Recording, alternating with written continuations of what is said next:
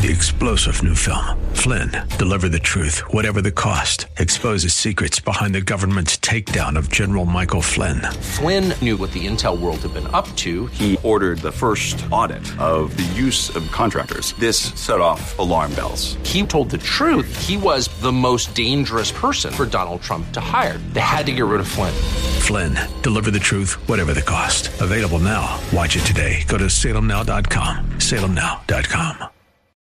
This is the Pro America Report on The Answer San Diego. Welcome, welcome, welcome. Ed Martin here on a Pro America Report. Great to be back. I got a couple of great interviews. One interview is our old friend John Cribb. John Cribb, of course, wrote the famous book, uh, Old Abe. It's a novel, historical novel. It's excellent. Such a good book. He's one of my favorite guys to talk to. We're going to talk about. Um, well, Abe Lincoln, Gettysburg Address, uh, and some other things. But also, we'll talk about it's like a book Friday. It's a book Friday. Chris Fenton, who is a, was a uh, top level executive at the highest level of motion pictures and knew everybody. Friends with Kobe Bryant because he was a LA guy, and uh, and all these movies, big movies.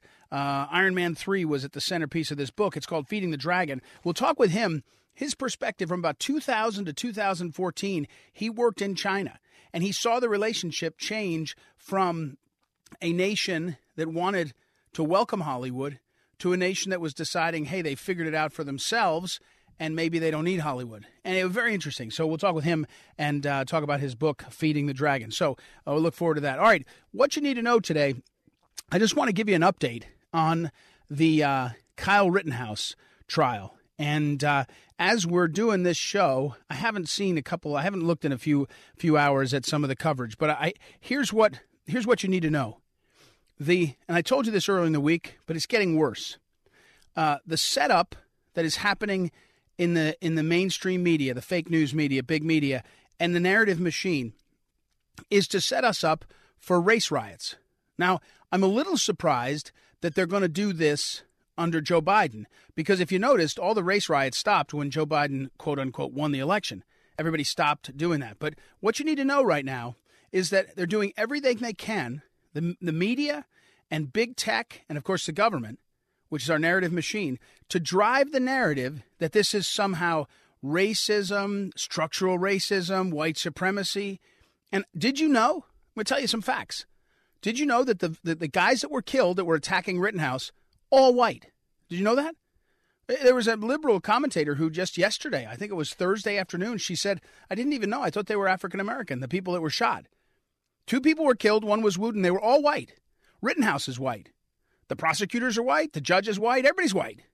I'm not sure where the white supremacy is coming in, except that now we have the media, big media, and big tech tying together the homicide trial of Kyle Rittenhouse, which is technically true. It is a trial. He's being tried for a number of counts, including homicide. But the homicide trial of Kyle Rittenhouse and the implications of an all white jury deciding to not send him to jail. You see the implication? The implication is that if it was a black guy or a black defendant, they would get a different treatment. That's the implication. The judge in this case, I forget his name, and I'm not going to bother saying it because you don't need to have it in your head either. But what you need to know is the media has begun attacking him he, he, he honored on Veterans Day, he honored veterans in his courtroom. I, I got to think almost every judge does something like that. If you've ever worked in a courthouse, and I have, you know, I was a clerk for a year, you, you learn that the, the psychology and sort of the, um, the, the spirituality of a courthouse is a very distinct thing in America. It's actually wonderful. It's a kind of everybody's kind of there for honorable reasons, at whatever level you're at. And people have a certain esprit de corps, and a lot of people are veterans. A lot of men and women are veterans in that area. Partly, I think, because a lot of the hiring practices encourage, you know, for bailiffs and other positions, and of course, sheriff's deputies and, and others. These are former these are former military. So the judge is being attacked by the New York Times and others, saying that he singled out and honored veterans, and this is a worrisome thing. He's being singled out because he made a joke. They were waiting for lunch, and he said the lunch was delayed by the supply chain. Well, the food was Asian food. I don't know if it was Vietnamese or Thai or Chinese, but he's being singled out. He said this is Asian Americans are uncomfortable. He's a bigot. You see what's going on? And and the power of of Don Lemon on CNN saying if Kyle Rittenhouse isn't convicted, it's a real incar- uh, uh, miscarriage of justice. And all this drumbeat on Twitter the way you hear the depictions, the summaries of what's going on, makes it sound like Rittenhouse is a bad guy. Again, he's in the midst of the uh, uh, innocent until proven guilty portion of when you get tried for a crime, eh, in the middle of that, right? So, watching this, I can feel it building towards a very bad situation. And what you're going to see, I fear, is that the irresponsible big media, irresponsible big tech, aided by big government, right? Joe Biden, President Joe Biden, as a campaign, as a campaigner in the campaign, he said that uh, Kyle Rittenhouse was a white supremacist, with no evidence. now, he's now the president of the United States. He said that, and so we're building towards this. And you know, and here's the details: it's not yet winter, so you don't have freezing cold and snow. You know, this is something I learned a long time ago from some of my friends that were cops. He said in the middle of winter, if you're in cold places, right? If you're in Florida, it doesn't apply. But if you're in uh, St. Louis, where I'm from, or Washington, D.C., or other places, in the middle of winter, people don't like to go out and riot. They don't like to protest. It's too cold. There's going to be snow and sleet and everything else. If it's the middle of summer, it can sometimes be similar because it's so hot. But you get spring, you go to the spring, or you get fall, late fall, the weather's not bad. I, I think that this should be setting up for more race riots. And I, what you need to know is it is completely and entirely the fault of the three components of the narrative machine in this case big media for not telling the truth. On Twitter, you'll see liberals who say, Oh, I didn't know that the people that were killed by Rittenhouse were white. Oh, I- am watching this, and Rittenhouse clearly was in self defense. You'll see some liberals say that, and they'll be attacked because big media, CNN, MSNBC, Rachel Maddow, I mean, they're just going wild, lying about it. So that's big media. Big tech, same deal. Big tech is riding along. Why? By the way, why? Well, I'll finish. And then big government.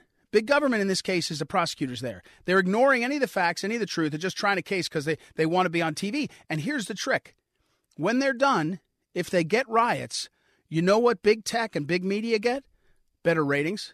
People will tune in to see burning buildings, you know, uh, uh, clashes between uh, uh protesters and uh, law enforcement with tear gas. It's it's big. Trust me. The, so you have a you have what you need to know is you have the narrative machine is aimed towards what? More money for cable TV, more money for Facebook, more money for big media, more money for big tech. That's what they're doing, and they're tearing the country apart, literally. And that's what my fear is. Now, what do you do about it? One thing you do about it is keep talking about it. So you try to say, hey, look at this, look at the Rittenhouse thing. And you hope that more and more liberals, and you do see some of them, uh, you are actually seeing some of them say, what is this? This isn't right. And try to drive the attention to it so people will back off. But I'm not, I'm not optimistic. Not when you turn on CNN and watch what they say. And, and that there's not executives in these businesses that don't say, hey, you may be crazed, Don Lemon. You may be off on a tangent. You got to stop that, though. It's not responsible. It's hurting the country. But we're way past that. All right, that's what you need to know. That's my update on Rittenhouse. I'm not optimistic, as you can hear. I'm pretty worried about it. So uh, we'll see what happens. Uh, all right, everybody, let's take a break. We come back. We got two great book uh, books to talk about, two interviews. We'll be back in a moment. It's Ed Martin here in the Pro America Report. Back in a moment. Welcome back. Welcome back. Ed Martin here on a Pro America Report. Our next guest, it's a fascinating book that he's written. His name is Chris Fenton. His book is called Feeding the Dragon uh, Inside the Trillion Dollar Dilemma facing Hollywood, the NBA, and American business. Published in 2020, a Post Hill Press book, but it reads like it could have been published yesterday because, uh, especially, we'll talk in a moment about some of what's happened since uh, Chris finished the book. Well, Chris Fenton himself it was a very successful, is a very successful businessman, somebody who had a, a massive role in um, in uh, the American, um, I guess you say Hollywood or uh, movie making or entertainment with a company called DMG Entertainment Motion Picture Group, as well as another portion of DMG. So well positioned to talk about this. So first, Chris, welcome to the program. How are you? Ed, thanks for having me. It's a pleasure. Well, so the my listeners know I love to read, and I got your book only yesterday, but I powered my way through very much of it. Well, not all of it, I'd say, but they know I do it. I start with a a cheat uh, a plan. I go from the first chapter or two, and then the last chapter or two. But here's one I want to tell you. the dedication, or not the dedication even, your dedication is, I think, to your family, but the, the opening on the fr- front page of the book, it says, Self reflection is an extremely powerful force. When I started writing this, I felt passion as a voice of dissent. By the end, I learned I was complicit. And then a few more sentences, and then you say, and uh, uh, we either continue to coexist through the bond formed by exchange of culture and commerce, or we consciously start a Cold War. At the very end of the book, the postscript, you say, I finished the book in January 2020 and three things happened. And then you go on, but Kobe Bryant was one thing you mentioned, which had a massive cultural impact. But then you talk about COVID 19, which, you know, is a marker in the world, in, in world history, right? The change. So uh, almost, is the book out of date? I mean, do you feel like what's happened in the last year and a half has already changed where we are? Wow, that's a great question. Well, to tell you the truth, my my goal with the book was really to write something timeless rather than timely. So if if if you noticed, and, and I know you've only read part of it so far, and, and by the way, I'm humbled and honored that you're you're getting through it. Um, is yeah. that I, I end the book roughly around 2014 because the goal was to show essentially this mission of globalism that I was, um, you know, that I really followed and believed in, which was this idea of the more products and services we got of America into the uh, into China, the the better it was for the United States overall. We would grow GDP, we would um, create jobs, and we would disseminate the aspirational qualities of democracy into a communist country. And it wasn't just me; it was all the other people engaged in that that that commerce and cultural exchange between the two countries that believed in those principles. And I really wanted to showcase how we got here today by showcasing essentially the years 2000 to 2014, which really culminated in this um, massive success that we had with a movie called Iron Man 3, a big Marvel Disney property. So the goal yeah. of the book even today was to say, hey, this is what we were under. This was the mission that we believed in. But here is the detrimental effects it's had on the long term uh, health of the United States of America. And if we continue in this engagement the way it has been, it's going to get worse and worse and accelerate in that deterioration as we go on. So we need to really consider how we're going to change the dynamic. And like you said at the beginning of the book, I really don't think Cold War or war is what we want. Yeah, no, no, no. Nobody should want that. I agree with you. That, that, that that's a loser. Uh, Chris Fenton is the author. Of the book is Feeding the Dragon, Post Hill Press, everywhere books are available. Really interesting. By the way, I, I undersold myself. I've read about ninety percent of the book. I just was jumping around like crazy. But but and I want to ask you about one thing about the through line. You open with. Um, you're you're all freaked out because the Iron Man three uh, red carpet's about to happen. You're in Beijing, I think it was, and and and the Iron Man three Robert Downey Jr.'s people are like, hey, we need more security. Okay, so you're going through that. But what I read in there, and as we go through the whole book, um, what changed by the time you got to Iron Man three was it, ten years earlier when you came to town, the Chinese regime they wanted to make the world perfect. They would, you know, the, the NBA, uh, Kobe, they would stop the traffic. They put the military police out. By the time you get to 2014, I guess it was, you got Iron Man three. They want you there. They want you to succeed, but they're already kind of saying, you know, you need us too, right? We know you're going to make the money, and it feels the way you describe it like China's starting to uh, have an upper, not uh, have a stronger hand in the relationship and and you're starting to feel it now. Four years or seven years later, from 2014, eh, in some ways, do they have? Does the Chinese government, China, have a heavier hand? I mean, you know, it doesn't look like Iron Man three had it, but there's certainly a- a- accusations that some other movies in the last five years have changed their plot line or at least the uniforms of the uh, Red Dawn guys or whatever because of pressure from China. Do they have the upper hand by now? Wow, I'm humbled that you picked up sort of that that subtle thread, but it's 100% true. I mean, the goal for us was just to get fish into the market so they could consume it, right? right? But what they right, what the right. Chinese Communist Party wanted was us to teach them how to fish. So um, in the mm-hmm. in the business of Hollywood, they said, "Hey, we'll let your movies in, but we want you to help train us to become world class filmmakers ourselves and to build an industry around filmmaking that can that can cater to our own public. And they do that rinse and repeat with every other industry.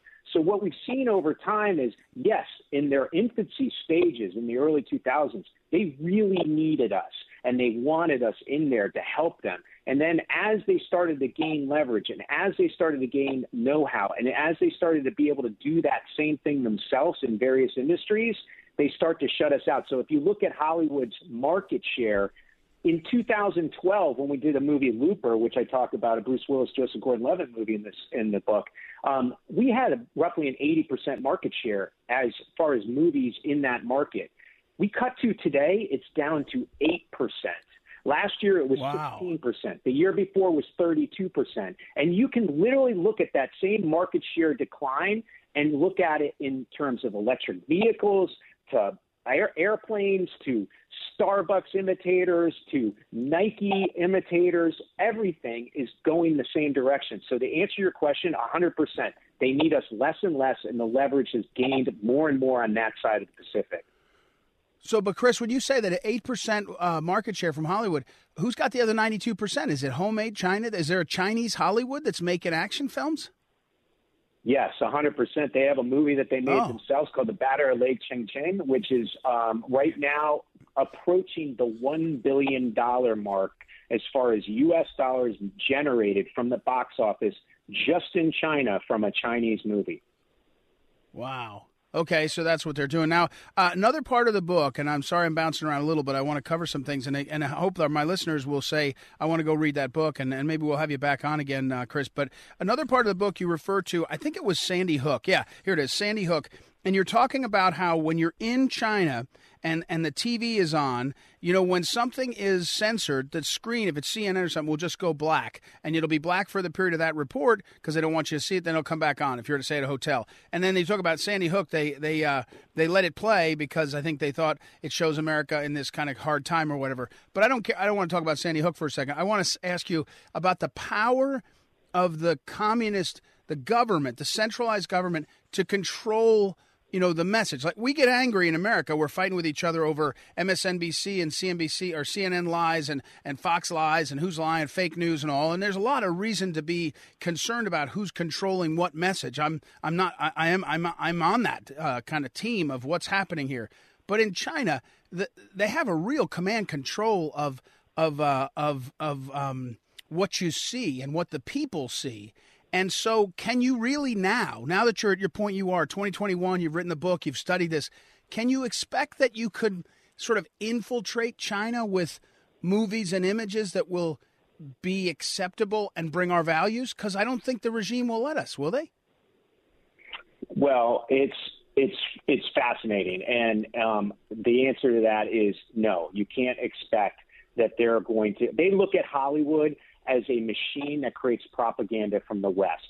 So their goal was literally to learn how to fish from us huh. so that they can create their own fish for that consumer market. And once they can do it and fill their theaters and make sure that that economy runs in that particular industry, they're going to shut Hollywood out all the way.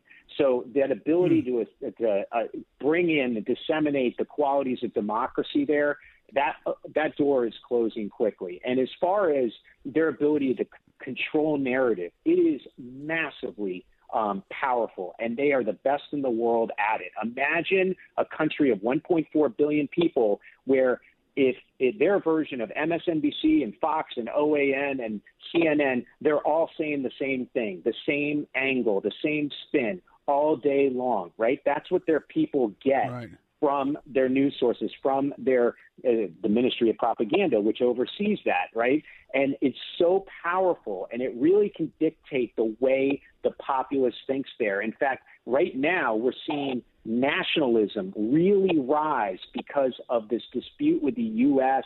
The, the tensions over Taiwan, and we're seeing that uh, disseminate through all kinds of consumer products coming from the West, right? There's this this hatred or this um, essentially resentment towards the West right now that is causing the pocketbooks to close for Western goods and services and open for the imitators that are made there in China. So again, we're talking with Chris Fenton. His book is "Feeding the Dragon," and it's Post Hill Press. It's uh, inside the trillion-dollar d- dilemma facing Hollywood, the NBA, and uh, American businesses. Um, I-, I, got like so many more questions, Chris. Uh, but one thing though is, at this point, uh, when you re- when you open the book, first maybe four chapters, I thought, okay, I got a guy here who's a big businessman, big success. He's seen it from the inside. He's going to tell me how we have to stay in this market. You know, we have to figure out how to make this market because it's good for us. It's good for our nation to be strong and have this uh, industry. By the end of the book, I thought, I think he's pretty much decided that I don't know if we can make it. And now, now seven years later from when you were talking about 2014, are you optimistic? I'm not super optimistic. I think um, I, am very involved with Washington, D.C. and the U.S. Asia Institute as a trustee. So I did a virtual delegation uh, for congressional members and, and the National People's Congress over the summer. So there's still dialogue going on between the two countries, which is key. We do not want a Cold War or war.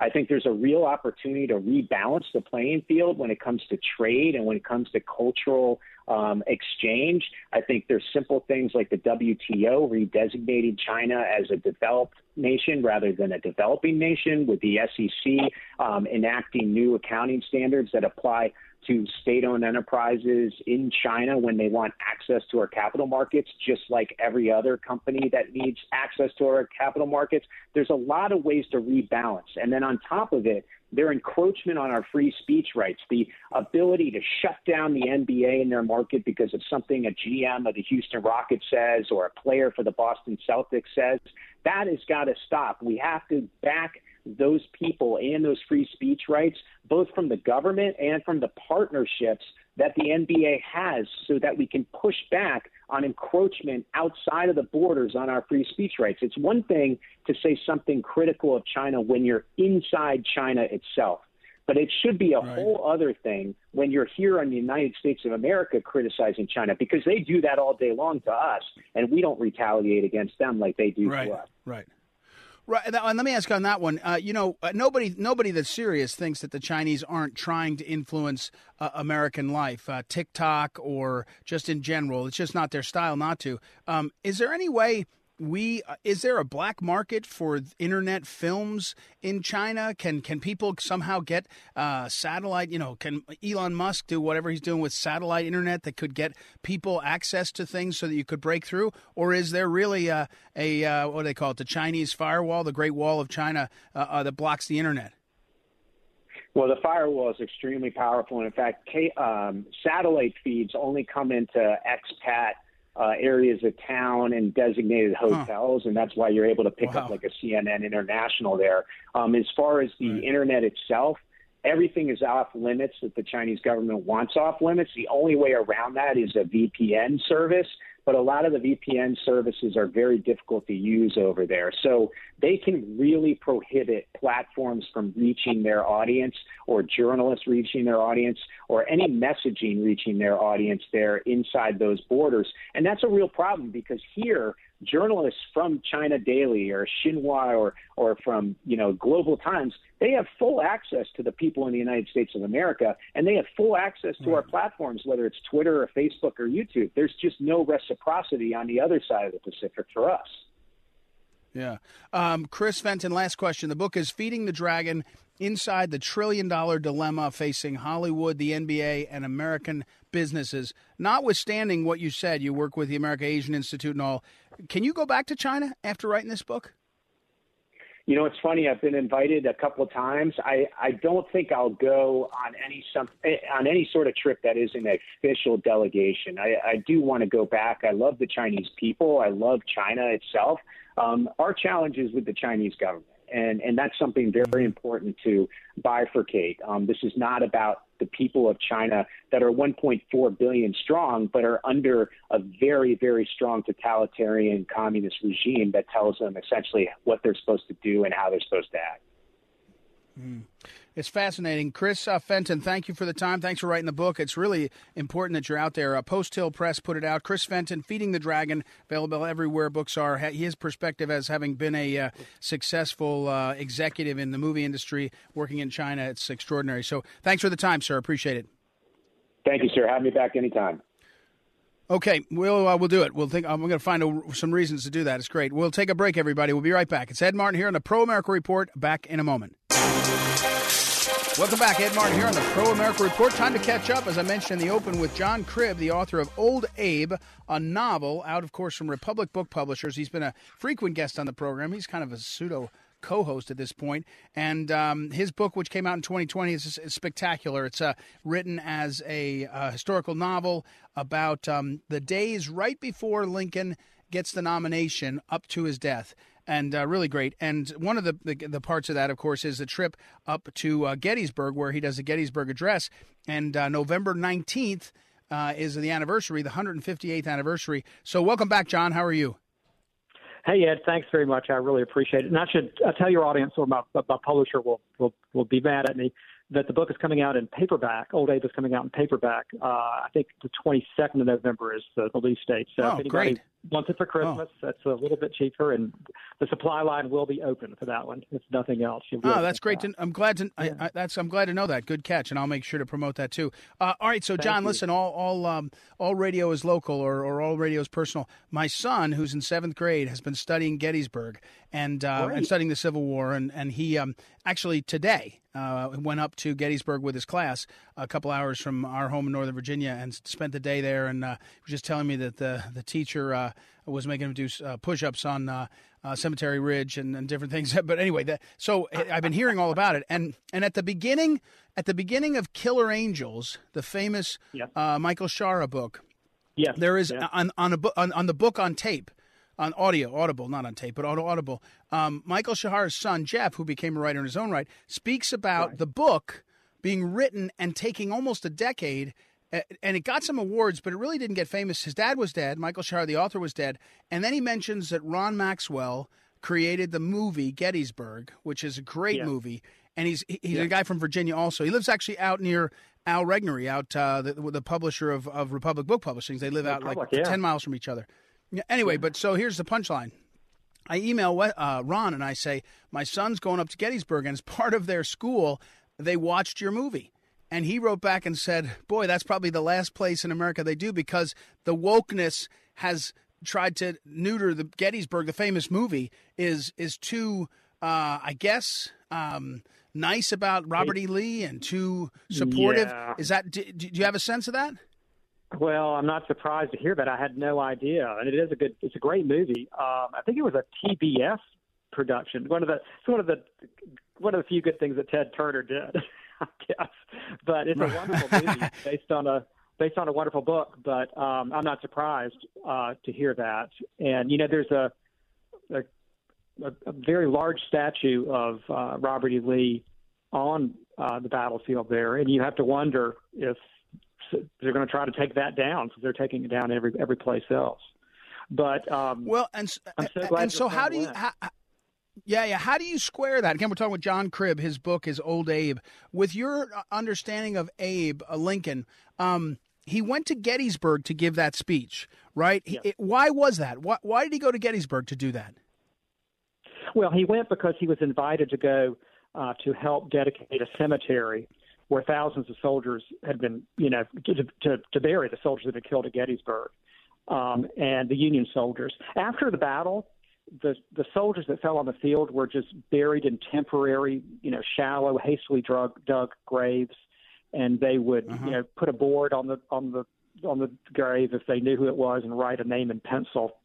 And now these, you know, months later, these bodies were being moved into a permanent cemetery to honor the, the fallen Union soldiers.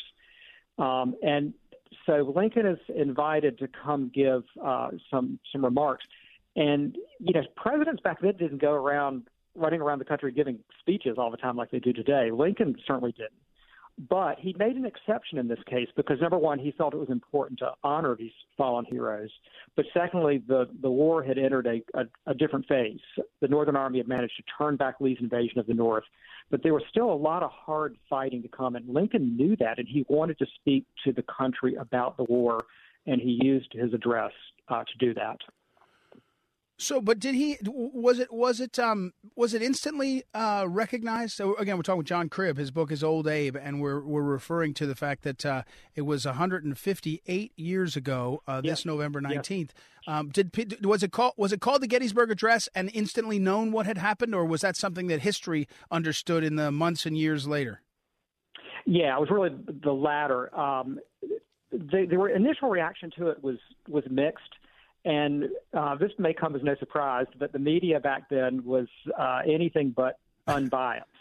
they were closely uh-huh. aligned with the two political parties, Democrat and Republican. As a matter of fact, uh, the the uh, editor of the New York Times was also the chairman of the Republican National Committee. If you can believe that, my my how wow. times have changed, right? Um, uh-huh. But so the anti-Lincoln Democrat papers either ignored it or panned it. Uh, the Chicago Times, for example, which was a Democrat newspaper wrote that the cheek of every American must tingle with shame as he reads the silly, flat, dishwatery utterances of Lincoln's speech.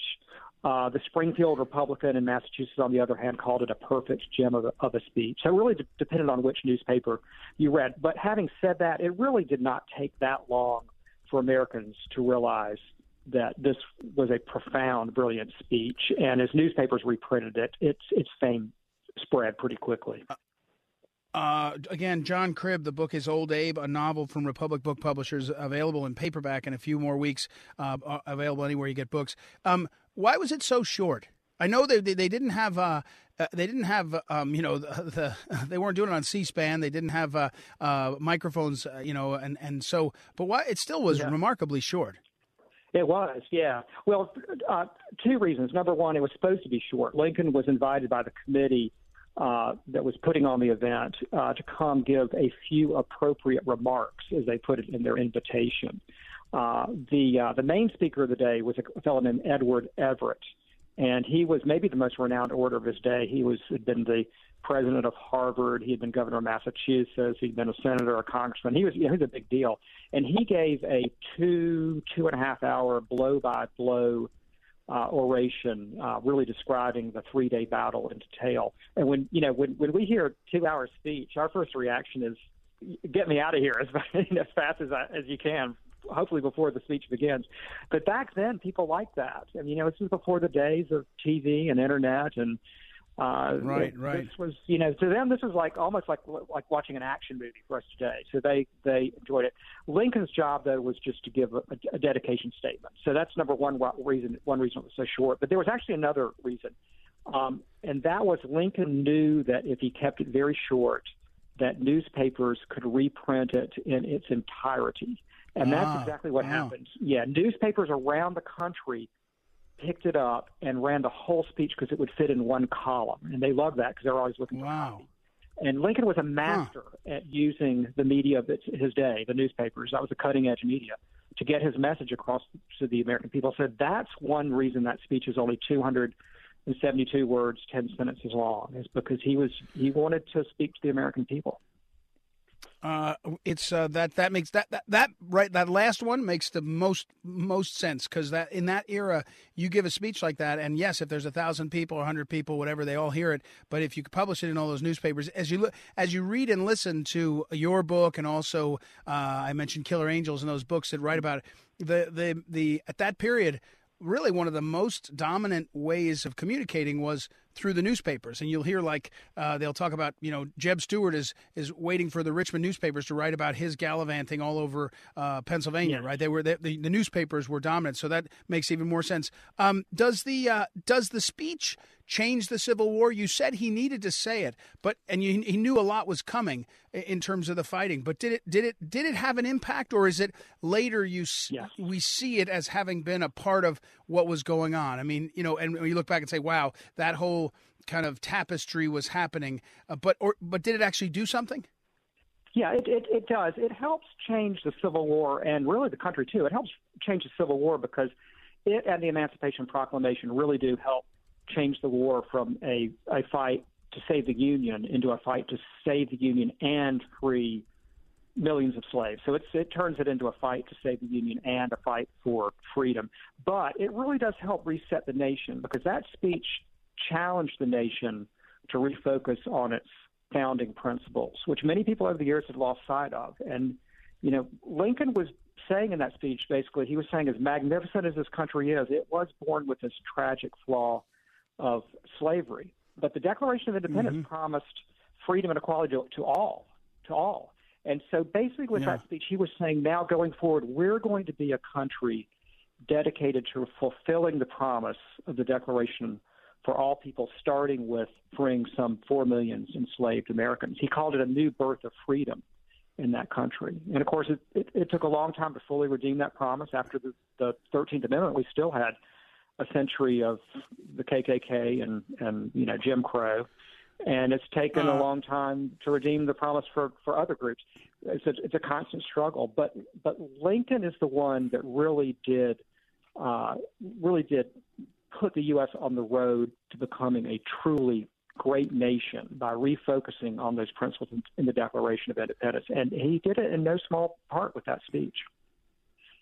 Uh, John Cribb is our guest. He's the uh, author of Old Abe, a novel. He's also had a number of other books American's Patriot Almanac, The Educated Child, uh, both are New York Times bestsellers. Uh, Human, The Human Odyssey, a world history text. He's a, a, a prolific author, uh, did a bunch of stuff with um, former Secretary of Education. Uh, Bennett, um, also over his career. Um, last question, John. I mentioned at the beginning of this they don't show the movie Gettysburg in schools much anymore, I'm told, probably in part because there's heroes on both sides, and I don't think that that's acceptable uh, to talk about the genius of Longstreet or the genius of Robert E. Lee.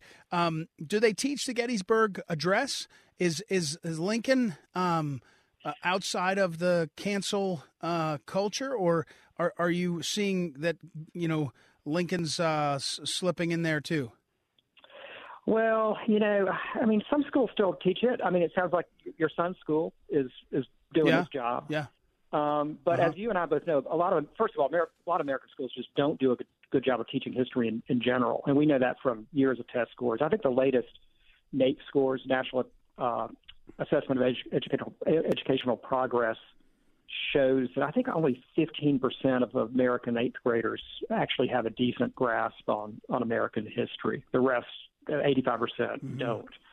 Um, but right. what I think is even worse is that when history is taught for now, for, for really for decades now, students have been taught to take a dim view of their own country. Yeah. Uh, these yeah. lessons focus on the negative, and, and students should learn the whole story. They should learn the negative, but there's a huge amount of positive in American history. And, uh, mm-hmm. you know, when we teach students to be cynical or worse or you know indifferent or cynical or disdainful of their country that is a that is a recipe for cultural suicide and that I'm afraid is what we're engaged in in, in too many schools in this uh, in this country. Yeah. All right. Well, I, I appreciate very much uh, John Cribb the time to talk. Old Abe is the book, a novel from Republic Book Publishers, out in paperback in a few weeks. Uh, get it; it's really good, and uh, appreciate it very much. I got to run though. We got need to take a break. Everybody, we'll be right back. It's Ed Martin here on the Pro America Report. Back in a moment.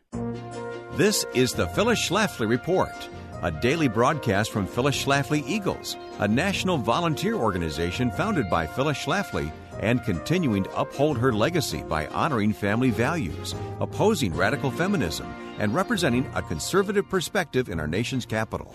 Now, the president of Phyllis Schlafly Eagles, Ed Martin. As an outspoken Christian, Herschel Walker was willing to pay the price to play the game when it came to football when he ultimately joined the NFL after a hugely successful college football career. Walker was victimized by the same sort of negativity and unfair bias that has always been launched at other Christians, like Tim Tebow, Tim Brown, and Art Monk. Walker has been wrongly excluded from the NFL Hall of Fame, similarly to how the inductions of the standout Brown and Monk were unfairly delayed. Now, Herschel Walker is finding the same obstacles as he enters political life. Bible quoting Tim Tebow left his baseball career this summer for an NFL tryout that became a sham after liberals complained endlessly about giving him a chance. Tebow was not allowed to play in an exhibition game on special teams, which is necessary for assessing a player at his level, and barely a single pass was tossed to him before he was prematurely cut. Similar sniping occurred against Herschel Walker by liberal controlled coaches, agents, and the media. despite how Walker had speed, strength, stamina, skill, and work ethic superior to nearly everyone else in the NFL. Liberals who pulled the strings in the NFL did not want to admit that an outspoken Christian was one of its best players. Guess who alone stood up for Walker against the pot shots from the NFL after the rival U.S. Football League folded? That's right, Donald Trump did. In 1985, Trump said of Herschel Walker, He's so smooth, maybe it doesn't look like he's putting out that effort. Trump had Walker's number. The hard-working Herschel went on to become the 12th highest career NFL yardage gainer and number one if his USFL yardage was included. Walker's been smooth as a first-time political candidate, too. He proudly declares his faith as he always has. However, unlike other politicians who only bring their faith to score political points, Walker has proven his faith to be quick and powerful by coming through the crucible of the NFL. I pray our nation will soon have more political figures with faith like Herschel Walker. Thanks for listening to the Phyllis Schlafly Report. You'll be glad to know the legacy of Phyllis Schlafly continues, upheld by Ed Martin, president of Phyllis Schlafly Eagles, Chairman Helen Marie Taylor, Treasurer John Schlafly, a full staff in St. Louis and our nation's capital, and thousands of citizen volunteers, her Eagles, across the country. You can be part of that legacy at phyllisschlafly.com. That's phyllisschlafly.com. Welcome back, everybody. I'm out of time, and uh, that was two great interviews. Let me just finish by saying thank you to Chris Dugan, our uh, producer, who's filling in for Noah Dingley, also to Joanna for booking our guests. Please visit proamericareport.com, proamericareport.com. Check in there. You can listen to these segments. You can sign up for the Daily Wink. And have a great weekend, everybody. We'll be back next week. It's Ed Martin here in the Pro America Report. Talk to you then.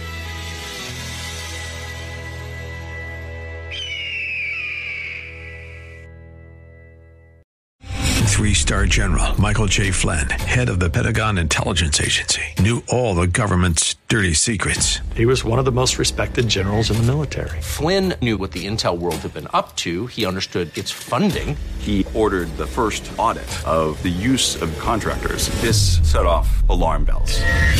The explosive new documentary, Flynn, Deliver the Truth, Whatever the Cost, uncovers the facts behind this scandal. Flynn told the truth. He was the most dangerous person for Donald Trump to hire. I find out the worst enemy that I'm going to face in my life is right here in America. They took my assessment and they wanted me to change it. And I was like, I'm not changing it. They had to get rid of Flynn. With in depth interviews, archival footage, and never before seen personal records of the man behind the headlines. I just felt like I was drowning. Flynn, deliver the truth, whatever the cost. Available now. Watch it today. Go to salemnow.com. Salemnow.com.